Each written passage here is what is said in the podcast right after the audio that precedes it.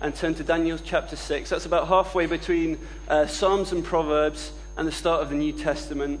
And we're reading from Daniel 6, and you can find that in the Pew Bibles on page 890.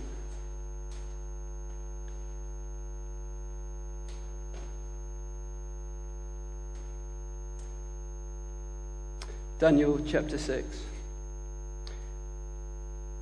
It pleased Darius to appoint 120 satraps to rule throughout the kingdom, with three administrators over them, one of whom was Daniel.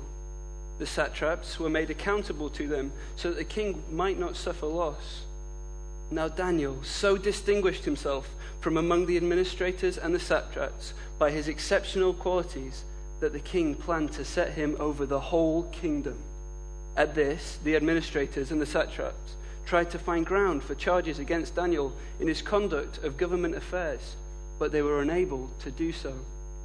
They could find no corruption in him because he was trustworthy and neither corrupt nor negligent. Finally, these men said, We will never find any basis for charge against this man, Daniel, unless it has something to do with the law of his God. So, the administrators and the satraps went as a group to the king and said, O King Darius, live forever. The royal administrators, prefects, satraps, advisers, and governors have all agreed that the king should is- issue an edict and enforce the decree that anyone who prays to any god or man during the next 30 days, except to you, O king, shall be thrown into the lion's den. Now, O king, issue the decree and put it in writing so that it cannot be altered in accordance with the laws of the Medes and the Persians, which cannot be repealed. So King Darius put the decree in writing. Now, when Daniel learned that the decree had been published, he went home to his upstairs room where the windows opened towards Jerusalem. Three times a day, he got down on his knees and prayed, giving thanks to his God just as he had done before. Then these men went as a group and found Daniel, praying and asking God for help. So they went to the king and spoke to him about his royal decree. Did you not publish a decree that during the next 30 days, anyone who prays to any god or man except to you, O king, would be thrown in the lion's den? The king answered, The decree stands in accordance with the laws of the Medes and Persians which cannot be repealed. Then they said to the king, Daniel, who is one of the exiles from Judah, pays no attention to you, O king, or to the decree you put in writing. He still prays three times a day. When the king heard this, he was greatly distressed. He was determined to rescue Daniel and made every effort until sundown to save him. Then the men went as a group to the king and said to him, Remember, O king, that according to the law of the Medes and the Persians, no decree or edict that the king issues can be changed. So the king gave the order, and they brought Daniel and threw him into the lion's den. The king said to Daniel, May, you, may your God, whom you serve continually, rescue you. A stone was brought and placed over the mouth of the lion's den and the king sealed it with his own signet ring and with the rings of his nobles, so that Daniel's situation might not be changed. Then the king returned to his palace and spent the night without eating and without any entertainment being brought to him, and he could not sleep. At the first light of dawn, the king got up and hurried to the lion's den. When he came near to the den, he called to Daniel in an anguished voice Daniel, servant of the living God, has your God, whom you serve continually, been able to rescue you from the lions? Daniel answered, O king, live forever. My God sent his angels, and he shut the mouths of the lions. They have not hurt me, because I was found innocent in his sight, nor have I ever done any wrong before you, O king the king was overjoyed and gave orders to lift Daniel out of the den.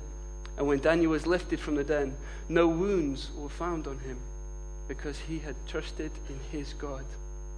At the king's command, the men who had falsely accused Daniel were brought in and thrown into the lion's den, along with their wives, and children. And before they reached the floor of the den, the lions overpowered them and crushed all their bones. The king, then King Darius, wrote to all the peoples, nations, and men of every language throughout the land May you prosper greatly. I issue a decree that in every part of my kingdom people must fear and revere, uh, fear and reverence the God of Daniel, for he is the living God and he endures forever. His kingdom will not be destroyed, his dominion will never end. He rescues and he saves. He performs signs and wonders in the heavens and on the earth. He has rescued Daniel from the power of the lions. So Daniel prospered during the reign of Darius and the reign of Cyrus the Persian. This is God's holy word.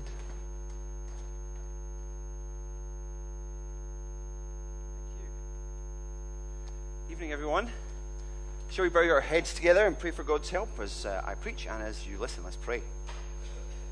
Lord, you've said in your word, This is the one whom I will esteem, he or she who is humble and contrite in spirit and trembles at my word. Lord, we come under the hearing of your word as it's been read and now come to the explanation of it. We pray that you would grant your help by your spirit to me as I preach and to our brothers and sisters, friends gathered here as we listen. Uh, be at work, we pray, to impress upon our hearts the things you would have us not only learn, but apply. And this we ask in Jesus' name. Amen. Well, as Martin said, we've been working through the book of Daniel. There are 12 chapters in Daniel, but the book, as I said at the very beginning of the, the series, is divided very much into two 1 to 6 and 7 to 12. 1 to 6 is essentially the narrative or the storytelling half of Daniel. 7 to 12 is pretty much apocalyptic literature, as we call it. It's kind of full of visions and, and pictures um, that we're going to come back to in about two and a half, three months' time after Andy's preached a, a series uh, on Romans 8. Uh, but we're at this, the end point, if you like, of the first half of the book of Daniel. And there are many similarities in this story and even in this sermon to the things that we were highlighting at the start of our series in Daniel. As we explored together, what does it look like to live as aliens and strangers in a land like ours? There has been this constant refrain through all these chapters in, Daniel that God is a God of power. God is a God who is sovereign over all things. He sets up kings, he deposes them. Uh, God is the one who rescues and saves amazingly, like he does with Shadrach, Meshach, and Abednego in chapter 3. He is the one in chapter 2 who reveals mysteries, and all for this purpose, so that his people, living as aliens and strangers in a foreign land, can remain faithful to him. Do you get that? Faithfulness to God, God who is trustworthy, is what this is all about. Now, let's not forget, this is the very reason why Daniel himself is, is writing this material. Daniel was writing for a people who were in exile in a foreign land far away from home. They had no land, they had no city, they had no temple. Nebuchadnezzar had raided on three occasions. The third occasion, he utterly destroyed the place, no stone left on another, etc. He had killed many, many people and he brought the pick of the bunch to Babylon to live in a foreign land. So, this book is written to give hope to God's people in dark days when, even if they did not live out their distinctiveness as the people of God, there is very much the potential that they would be trampled, wiped out, gone forever. And in terms of the grand plan of God, from Genesis chapter 3, where he promises a rescuer in the light of Adam and Eve's sin, all the way through to the end, to Revelation and the, the exalting of Christ as the King of Kings and the Lord of Lords, there is this potential for a break in Daniel. There's a problem. If God's people are wiped out, where is this rescuer? Where is this Messiah King going to come from? That's a big problem. So that's why God is at work, even when his people are in a dark and a strange and a difficult land, to say to them, Be faithful. I'm trustworthy. I am with you, and I will never let you go. So, this book of Daniel, the end of this, these first six chapters in particular, bring us to a point where we must recognize. If I can get this verse on screen, that would be great, Alistair. Thank you. Uh, we come to a place where we recognize that God's people are those who must fear and reverence the God of Daniel. The God who rescues Daniel here, the God who has been at work in chapters 1 to 5 as well, is the God we serve. It is the same Lord God of heaven and earth who, if we have put our faith and trust in Jesus, is accessible. We can pray to him.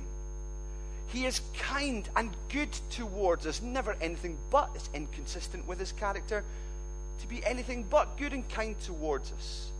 He is a God who answers prayers.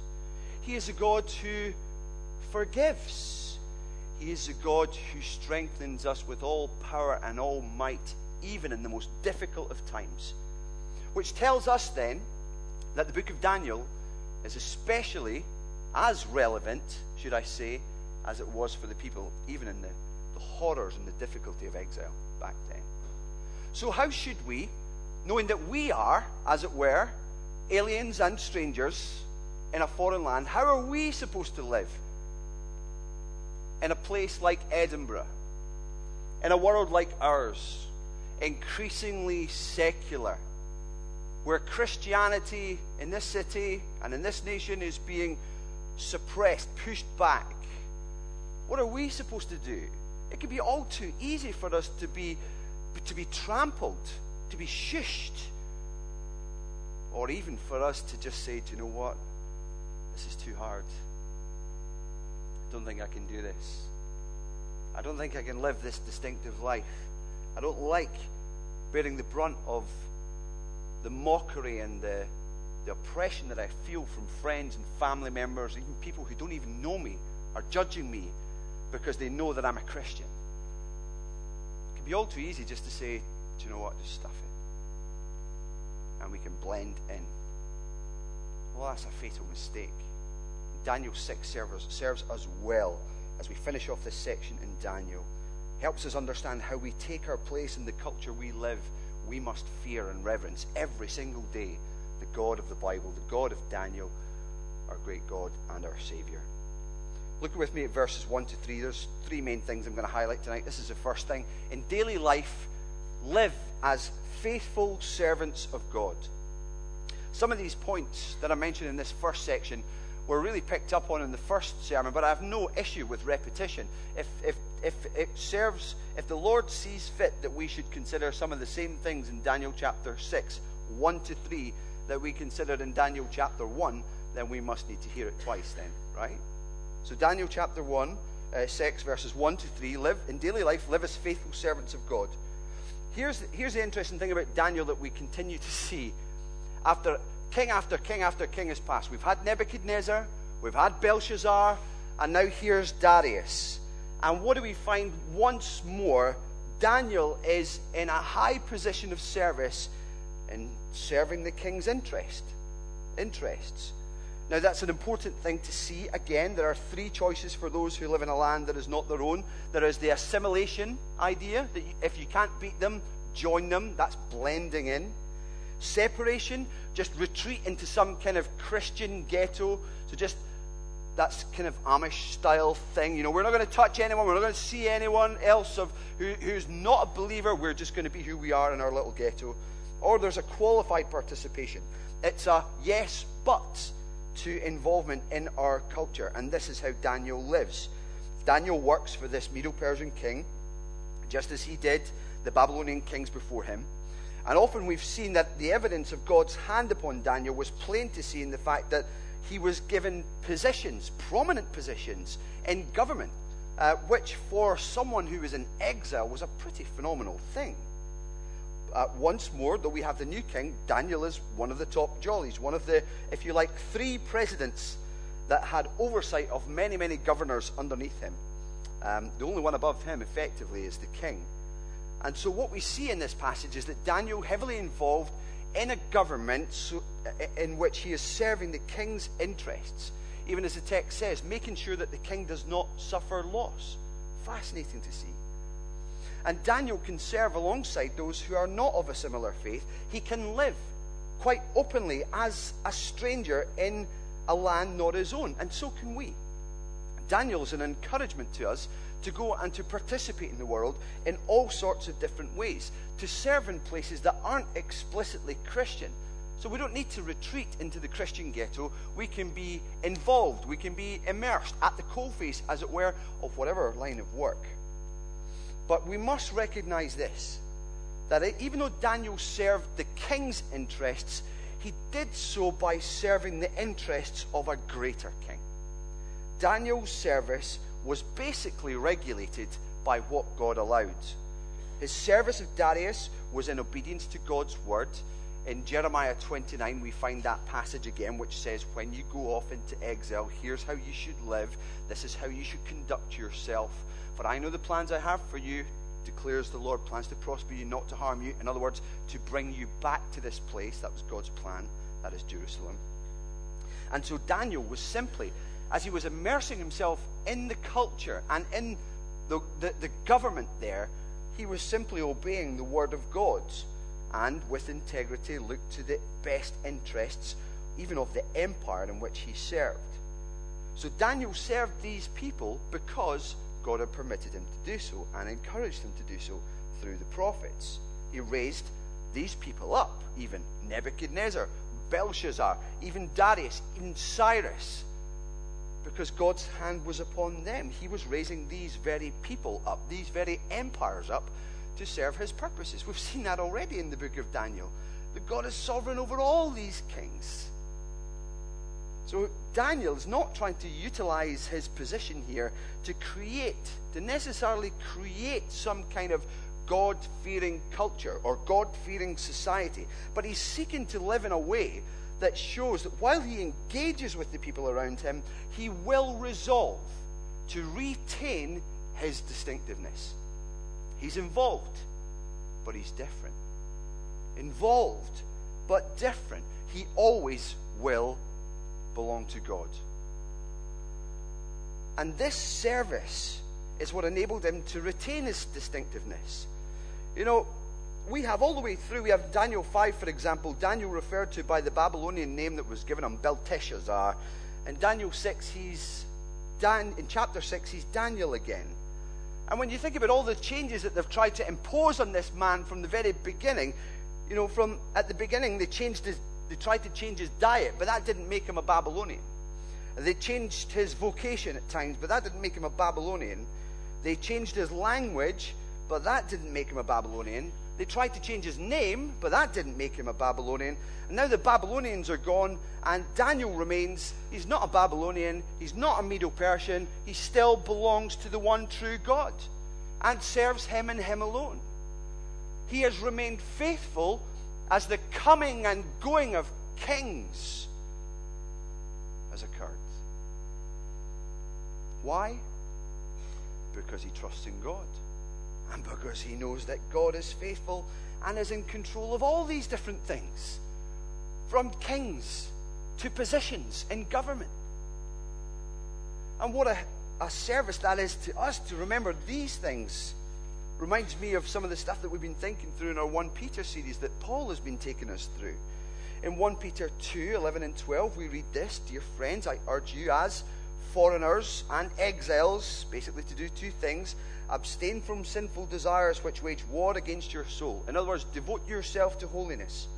And then live such good lives among the pagans that though they accuse you of doing wrong, they may see your good deeds and glorify God on the day He visits us. In other words, devote yourself to helpfulness among those who are not of the faith. Live a life that's beautiful. Live a life that's honorable and attractive. Do you see how they describe Daniel in verse, where is it? Verse 4. They could find no corruption in him because he was trustworthy and neither corrupt nor negligent. In other words, he was diligent in all he did. What he said he would do, he did it. That's a kind of life where there is no inconsistency between what is said and what is done, and that's how we should live. And we must recognize the value of that, surely. It's, it's not rocket science to to get this that consistency between what we say and what we do makes it much more plausible that God is really there and that the influence on, his, on our lives is real, is powerful, and different from anything else that anybody else has in all the world. No matter how sophisticated the, the ideology is, or how clever the, the philosophy is, it's different. Because behind it is a God of power. And it's maybe then, when people around us see our outward actions, that even as they say in 1 Peter, they will ask us about our inner hope. So you see, in the first instance, that we're reminded again in daily life to live as faithful servants of God, not withdrawing into Christian bubbles, but living, engaging with everyone around us, whether it's at work or in sports or in our streets or in the hobbies that we take up or, or the meals that we eat. You know, do you, do you think about those things? About how you connect with people around you? Why don't you take a colleague out for lunch? Why don't you take up a hobby, join a sports club or something like that? Engage with people. Connect with people and live distinctive lives as you do so, so that they might ask you for the reason that you, for the hope that you have. Or so that you might have a platform even to tell people, volunteer the hope that you have in Jesus Christ. So engage in all sorts of fields. Live as faithful servants of God we're able to do so. We should do so. But always remembering that this is not our home. We must maintain our identity because our citizenship lies elsewhere in heaven. Live as faithful servants of God and trust God every single day. Even, now this is the second point, even in times of trial. In times of trial, verses 4 to 18 tell us, live as faithful witnesses of God. Daniel experienced real hostility, even as he lived out this life of faithfulness. He was trustworthy, neither corrupt nor negligent. You would think that would keep trouble far from him. Far from it. Faithfulness that honors God can often result in persecution.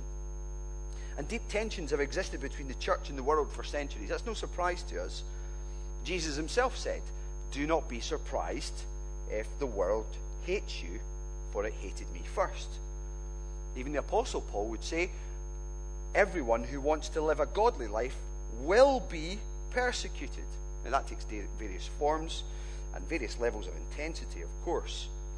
But 1 Peter 2 again holds out for us the hope that our loving activity and good conduct can serve to diffuse a person's hostility. But that's not always the case in Daniel's experience, I would argue that his righteousness was something that intensified the hostility that he experienced, particularly from these other governors who were saying, Not happy having him above me, this exile from Judah. We're going to have to do something about this. And I think we find some of the underlying reasons for their hostility are, are down to jealousy and strangeness in this situation. Jealousy, they see him as being better than them. He is incorruptible in a system that's full of corruption. He's diligent in all that he does, probably a bunch around, around a bunch of lazy folks. He's honest and hardworking in his attitude. He is esteemed, especially by the king, as exceptional. And again, what an example to us. Whatever we end up working, whatever we, whatever we end up doing, however we're, whether we're studying or we're at school, live as servants of God. Don't just do what you have to do. Do things diligently, be exceedingly good at working well. Apply the principle in every area of life that we see in 1 Corinthians 10:31. Whatever you do, do it all for the glory of God. All for the glory of God. And there's a strangeness side of things. Well, Daniel is different to them. The more people find they are not like us, the stranger we can be to them. And we know what it's like. If we find someone to be strange, we can feel like we don't know them, we don't know how they act, and it's almost hard, in one sense, to predict what they will do or what they're going to say. So we wonder, what's the conversation going to be like, etc. I think that's how the world often sees Christians. It's unavoidable in some respects. Christians will find some people act differently towards them. this is a strange illustration, but I often find it's, it's comparable to what we do with wasps. Uh, product of the fall, clearly. Wasps, they're unpredictable, aren't they? I mean, you never know whether to stay still or run and flail. You know, anyone else have that situation? I, am like that all the time. Never know whether to run away or swipe it. And I think it's the same with those who don't, who don't follow Jesus. Did I really say that? Uh, and don't really know what those who follow him believe and do. People don't know whether they should stay still. They don't know whether they should run or whether they should take a swipe at us. You see the comparison? It's not that crazy, is it? Some are nodding and some are shaking their heads, so okay, I'll speak about that after. Anyway, some keep their distance, in other words, others are just going to run a mile. And that's, that's exactly what we see in Daniel's crew. The extent of their wickedness is seen in the fact they don't admit Daniel's integrity. So they decide to take a swipe at him. And actually, this shows you the depth of sinfulness of people. They move on to deeper scheming, even when they find nothing on this guy. That's awful. How would you feel if someone acted in that way towards you? Let's make something up. Let's be crafty. Let's find a way to trap them, because that's what these guys do. Here's the evidence of their hostility. They start to dig around for dirt. They're trawling through his Facebook history, you know, they're checking his emails, hacking in there. You know, they can't find anything on this guy. He just posts Bible verses and lovely, pretty pictures of cats and all this kind of stuff. You know, they're, they're prepared, though, to target some of you. Stop posting about cats. Anyway, they're pre- that's digression. Um, they're prepared to target, though, the very core of who Daniel is. How do we get this guy? I know what we'll do. We will pit the law of the Medes and the Persians, the seemingly unbreakable law, against the law of God's. That's what they do. We've got him. We've got him. Because it was known about him that they knew that he would not compromise on this. Like we saw in chapter 1, there is a line that would not be crossed. Daniel was gracious in the way he went about separating himself in some respects, the way he was engaged, but the way he was saying, actually, these, are some things that I cannot do. There's a line drawn, I will not cross it. So they say, let's use his righteousness against him. That's a terrible thing to do. They end up conning the king they address him in the way that all the kings are addressed. It reminds me of the lemurs from Madagascar when they come before King Julien. I can't believe I just used that as an illustration as well. Anyway, they come and say, Oh, amazing high king, wonderful king. They come with all these superlatives and just say, You're so wonderful. Then they go to Darius with a proposal for this new law. For the next 30 days, no one's to pray to any god except or man except the king himself. Pray to the king, a man all offenders would be cast into the den of lions. So they pray, if, they, if you like, these are the, the, the ones who are looking to devour, by the way, they're preying on the king's prideful heart and pulling on his strings to make him move the way that they want him to move. And so he applies the law. Sounds good to me, he says. Sounds good to me. So, what did Daniel do? What, how is Daniel going to respond? Will he still be faithful to the law of God, or will he stop praying for a month? It was only a month. Well, what do we see here? Daniel was faithful to God. First of all, it was his discipline. Though he knew of the decree, he just went straight away and prayed. Verse 16 tells us that. He was so consistent. Even Darius attests to it in verse 16 when he's ordering him to be thrown to the lions. Verse 16. So the king gave the order, and they brought Daniel, threw him into the lion's den. The king said to Daniel, May your God, whom you serve continually. In other words, you've not stopped. And it was true, because back up in verse 10, you see, when Daniel learned the decree had been published, he went home to his upstairs room where the windows opened toward Jerusalem. Three times a day he got down on his knees and prayed, giving thanks to his God, just as he had done before. In other words, nothing changed. This was his practice. This would be what he would do. He was disciplined in this regard and he was resolved to do it.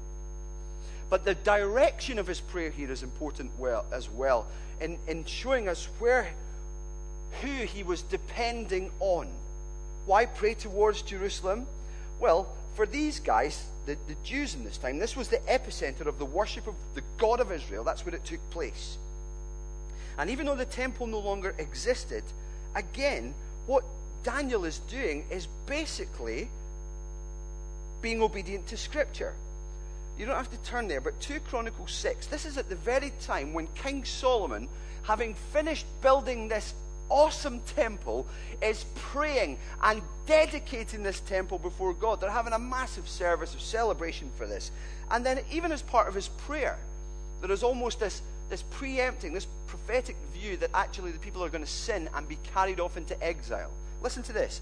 When they sin against you, for there is one, no one who does not sin, and you become angry with them and give them over to the enemy, who takes them captive to a land far away or near, and if they have a change of heart in the land where they are held captive, and repent and plead with you in the land of their captivity, and say, We have sinned, we have done wrong, and acted wickedly, and if they turn back to you with all their heart and soul, in the land of their captivity, where they were taken, and pray toward the land you gave their fathers, toward the city you have chosen, and toward the temple I have built for your name. Then from heaven, your dwelling place, hear their prayer and their pleas, uphold their cause, and forgive your people, those who have sinned against you. See what he's doing? Even he's just doing, he's answering Solomon's prayer. He's recognizing that the reason why they're in captivity, in exile, is because the people have sinned. And therefore, his face in discipline three times a day is turned towards Jerusalem, towards that city, towards that broken down temple, and praying for God to hear their prayers and rescue them. In other words, he's staying faithful, even in the face of death. He's awaiting even a rescuer from there. Truth and salvation for the world lay not in the city Nebuchadnezzar had built, but in the city he had destroyed. Jerusalem. And so, in defiance, he goes and prays. He does as he has always done. He could have hidden, he could have changed his practice for a month, he could have prayed inside a cupboard. He didn't need to pray by the open window. He could have said to himself, Well, actually, I've got a seriously strategic position in this government here. I'm about to be made the, the kind of president, if you like, maybe it'd be better to compromise on this praying thing in order to keep on serving in this way. But no, there was a line that had been drawn, and Daniel would not cross it. And so we see, even in this, that the power of God was manifested in Daniel's life. Not in drawing back from the trial, but in facing it head on with faithfulness before God. It's as if he says, There are many things I will do, but there are some things I will not do. And he will rather risk it all than defy his God. And it's in a way that says, you know, if this land makes a rule which bans me from worshipping God and praying to the one on whom I depend for life and breath and everything, then I will disobey. I will disobey. I don't care how much authority Darius chooses to give me, I want to go home. God is bringing us home, and that's where I'm going to be focused.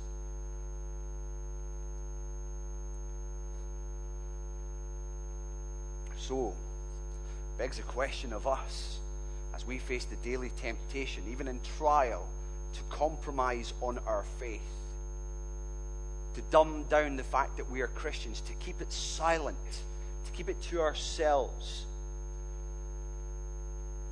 or else go against some kind of disciplined conviction that we have in order to keep the peace in the workplace or in the school or whatever, will we keep our mouths closed? Where is the line beyond which you will not go? Are we being careful to retain our distinctiveness as aliens and strangers in this world? What kind of things are we willing to sacrifice in order to maintain the integrity of our faith and our witness. It might be a job, it might be a promotion, it might be a reputation. It was Dietrich Bonhoeffer who said, When Christ calls a man, he bids him come and die. And that's exactly what Daniel was willing to pay. It's the price he was willing to pay. Because in verses 16 to 18, we see that Daniel was delivered over to die. And to make sure that no outside help was given to Daniel, the mouth of the den was covered with a stone. It was sealed with the signet ring of the king and his lords. I love this. So that, verse 17, so that Daniel's situation might not be changed. Seriously. Seriously. You think God needs the door opened to stop a bunch of lions from munching down on Daniel? Oh, come on. They've not read the first five chapters. Well, yeah. Oh, come on. So that the situation might not change. Who is in control in the book of Daniel? God is. So they think a stone will stop him, God from working. Or they think an open tomb, if you like, is necessary. Well, humanly speaking, Daniel was left all alone to face his fate, yet Darius' last words to Daniel pointed to this higher source of help. May your God, whom you serve, continually deliver you. Well, Darius couldn't save him, but there's almost a hope here because he knows he's been duped at this point, right? May your God, whom you serve, deliver you. He hoped his God might, and sure enough, he did. Verses 19 to 23 show us that Daniel was raised up alive. So the king rushes to the tomb. In verse 21, having been asked, Daniel, servant of the living God, is your God whom you serve continually? He says it again. In other words, you've been diligent, Daniel. Has he been able to rescue you from the lions? Daniel answered, O king, live forever. My God sent his angel. He shut the mouths of the lions. They have not hurt me because I was found innocent in his sight. See that? You know, the word in the Hebrew there means to be justified, found not guilty. In other words, there is innocence in this. And God has declared Daniel to be innocent by closing the mouths of lions and preserving him in this tomb of death. And if there is no protest to this, Daniel is essentially lifted out, and even the government is thrown in in judgment in true Medo Persian style in verses 20 in verse 24. What is the point of this whole story? What is the point of this? Is it mere moralism? Uh, is it, is it a mere be like Daniel? That's it. Well, no, it, it's not that. Kids' books in Sunday school, Sunday school teaches be brave like Daniel, God will deliver you. That's not the point of the story. Because there are plenty of people across the centuries, particularly in the last hundred years, as we know, of martyrs who have been faithful and who have not been rescued from death. But remember, as we looked at earlier in our Daniel series, chapter 3 in particular, they were rescued through death. Because stingless death remains among the people of God, right? We all die. Daniel was raised up again, if you like, from this tomb of death to die again. But this is not do these things and God will make sure you go through life without being hurt in any way. No. No, the main point in here is my third point in all things revere the God who saves. Honor him. Trust him. Revere him. Obey him. Love him. Worship him. Fearing God, I think, means different things for believer and unbeliever. For a believer, fear has to do with this trust and obedience we believe that God is sovereign over all things. That's what it means for us when we call him Lord. When we acknowledge that he is the king over all of our lives. When we confess, as we have done as Christians, that we have tried to live our lives our own way, and that has been a life of rebellion. We've been obstinate people, not been obedient. And yet we've come to him through faith in Jesus Christ to trust him and say, Do you know what? I don't run my life the way I want to live it. I am, you're in control of my life. I'm going to submit myself to your ways and humbly walk in obedience to your commands out of love. And that's what this is about.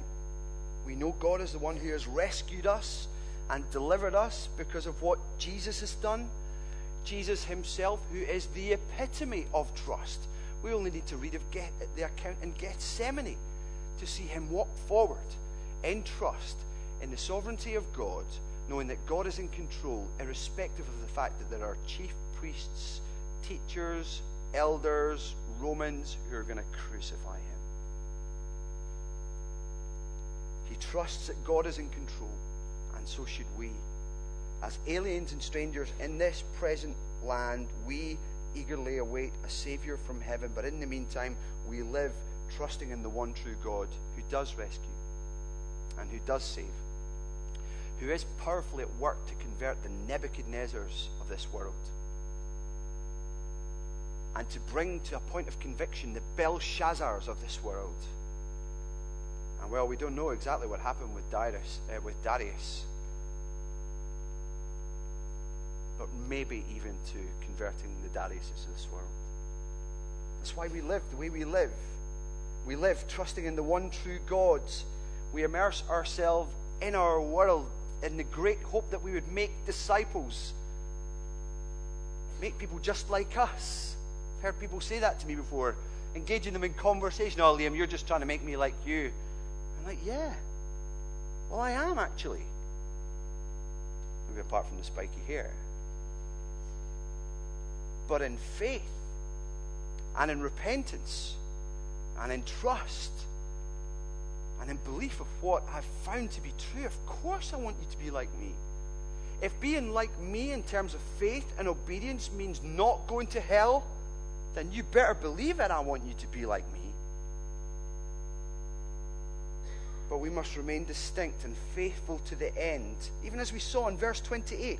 See how this passage ends? Daniel prospered during the reign of Darius and the reign of Cyrus the Persian. In other words, when these guys first came into exile, Daniel must have been a teenager. And what we've seen is this is about 70 years, almost 70 years later, because Cyrus is the one who says, Do you know what, God's people? All the Jews and all the exiles from Judah, yeah, uh, I'm going to send you back to Jerusalem. And uh, how about I give you a whole lot of gold and a whole lot of stone and, and the expertise that you need to, to rebuild your temple and, and reestablish your city? You know what the people of God are saying at that point? Praise God, He's faithful to His promises. He said He would do it. And amazingly, we have someone in the person of Daniel who, from beginning to end, witnessed it. From being carted off to Babylon in tears to returning to Jerusalem in joy. Seeing God's people return to Jerusalem in joy. I don't think Daniel went back. So we trust all the way to the end, brothers and sisters, that the kingdom of God in its fullness is coming. And that God is mighty to save, and therefore we stay faithful no matter what, even in times of trial. We obey Him. There are lines that we will not cross in our culture, though we engage with it. We belong to the Lord, and our citizenship is in His kingdom. So we must fear this living God who rescues and saves. But what about the unbeliever? What about the unbeliever? When, when Darius says, I issue a decree in every part of my kingdom, in other words, the whole world, that people must fear and reverence the God of Daniel well, we recognize that for those who do not know God and who are not trusting in Christ, then there still remains, if I may be so bold to say, that threat of judgment. It's a warning. And the, the example of what happens, I think, is seen in what happens to these officials. There's nothing wrong with the lions, is there? It's not There's not something wrong with the lion. That's not why Daniel's been rescued. It wasn't just, it wasn't just that the lion wasn't hungry. Well, because we see the officials who had set themselves up against God when they set themselves up against his servant were judged, as it were, by being thrown into the lion's den, and before they reached the floor of the den, the lions overpowered them and crushed all their bones. They end up being torn apart by lions, but you know that's not the worst thing that could happen to them. There is something worse than a limb ripping death and that is being ushered into the presence of the Lord Jesus Christ, the King of Kings and Lord of Lords, without being ready to acknowledge Him as that.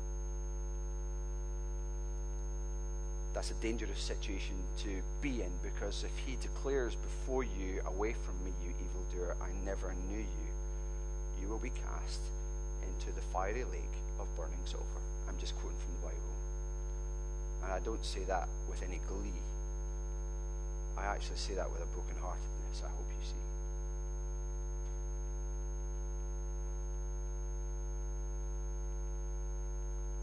But there is a way to be rescued from that fate. And strangely, Darius, well, he points us to mostly to the right response in acknowledging God. Acknowledge the God of Daniel. He is the living God who endures forever. His kingdom will not be destroyed. His dominion will never end. In other words, don't set yourself up against the King of Kings and Lord of Lords. Don't pull on the gloves and get in the ring with the Lord God Almighty. You will lose. He is the one who is to be worshipped, who has made a way for us to come before Him. How? Well, He is the God who rescues and who saves, as He has proven with Daniel. Despite the fact that they throw them, him into the den and seal it up with his own signet ring and the rings of his nobles, so that Daniel's situation might not be changed. Nonsense. God is mighty to save. He has proven it by someone else, the Lord Jesus Christ, by sending him into this world, who himself would be the focus of a conspiracy by chief priests, teachers of the law, who could find nothing against him to the point that they had to invent testimony against him in order to convict him, who also was before someone who thought he had authority in John chapter 19, Pontius Pilate, who said, why do you not speak to me? Do you not know I have the power either to release you or crucify you? To which Jesus himself responds, Do you not, you would have no power over me were it not given you from above. The one who would send Jesus to his death on a cross, and who, when he was dead and buried, sent not only soldiers to guard the tomb, but a signet ring to seal it. Don't touch the tomb was the message. Yeah, well, he's not in charge of God because God broke open that tomb. And the one who is vindicated, justified, declared by his resurrection from the dead, not guilty, Jesus Christ rose from the dead to prove that our God is the one true God who can be trusted. That our God is the one true God who saves and who declared that all who come to him in faith and repentance, he will never drive away, but welcome into his kingdom that on that final day when they do come face to face to him, prepared. Well done, good and faithful servant. Come and share my joy. Which, if you're here tonight and you're not a Christian, which will it be? Well done, good and faithful servant, or away from me, you evildoer. Please confess your sin before Him. Put your faith and trust in Him. Our God is the God who is mighty to save, powerful in every respect, trustworthy in every respect. Follow Him. Follow Him. Let's bow our heads in prayer. Time of response. If you're a Christian tonight, why, why not pray that God would help you? trust Him to be faithful to all of His promises, even in times of trial. He's the one who gives you strength. If you're not a Christian, why not make it a prayer of confession of sin and trust in Jesus? We're going to sing two songs in a second when the musicians.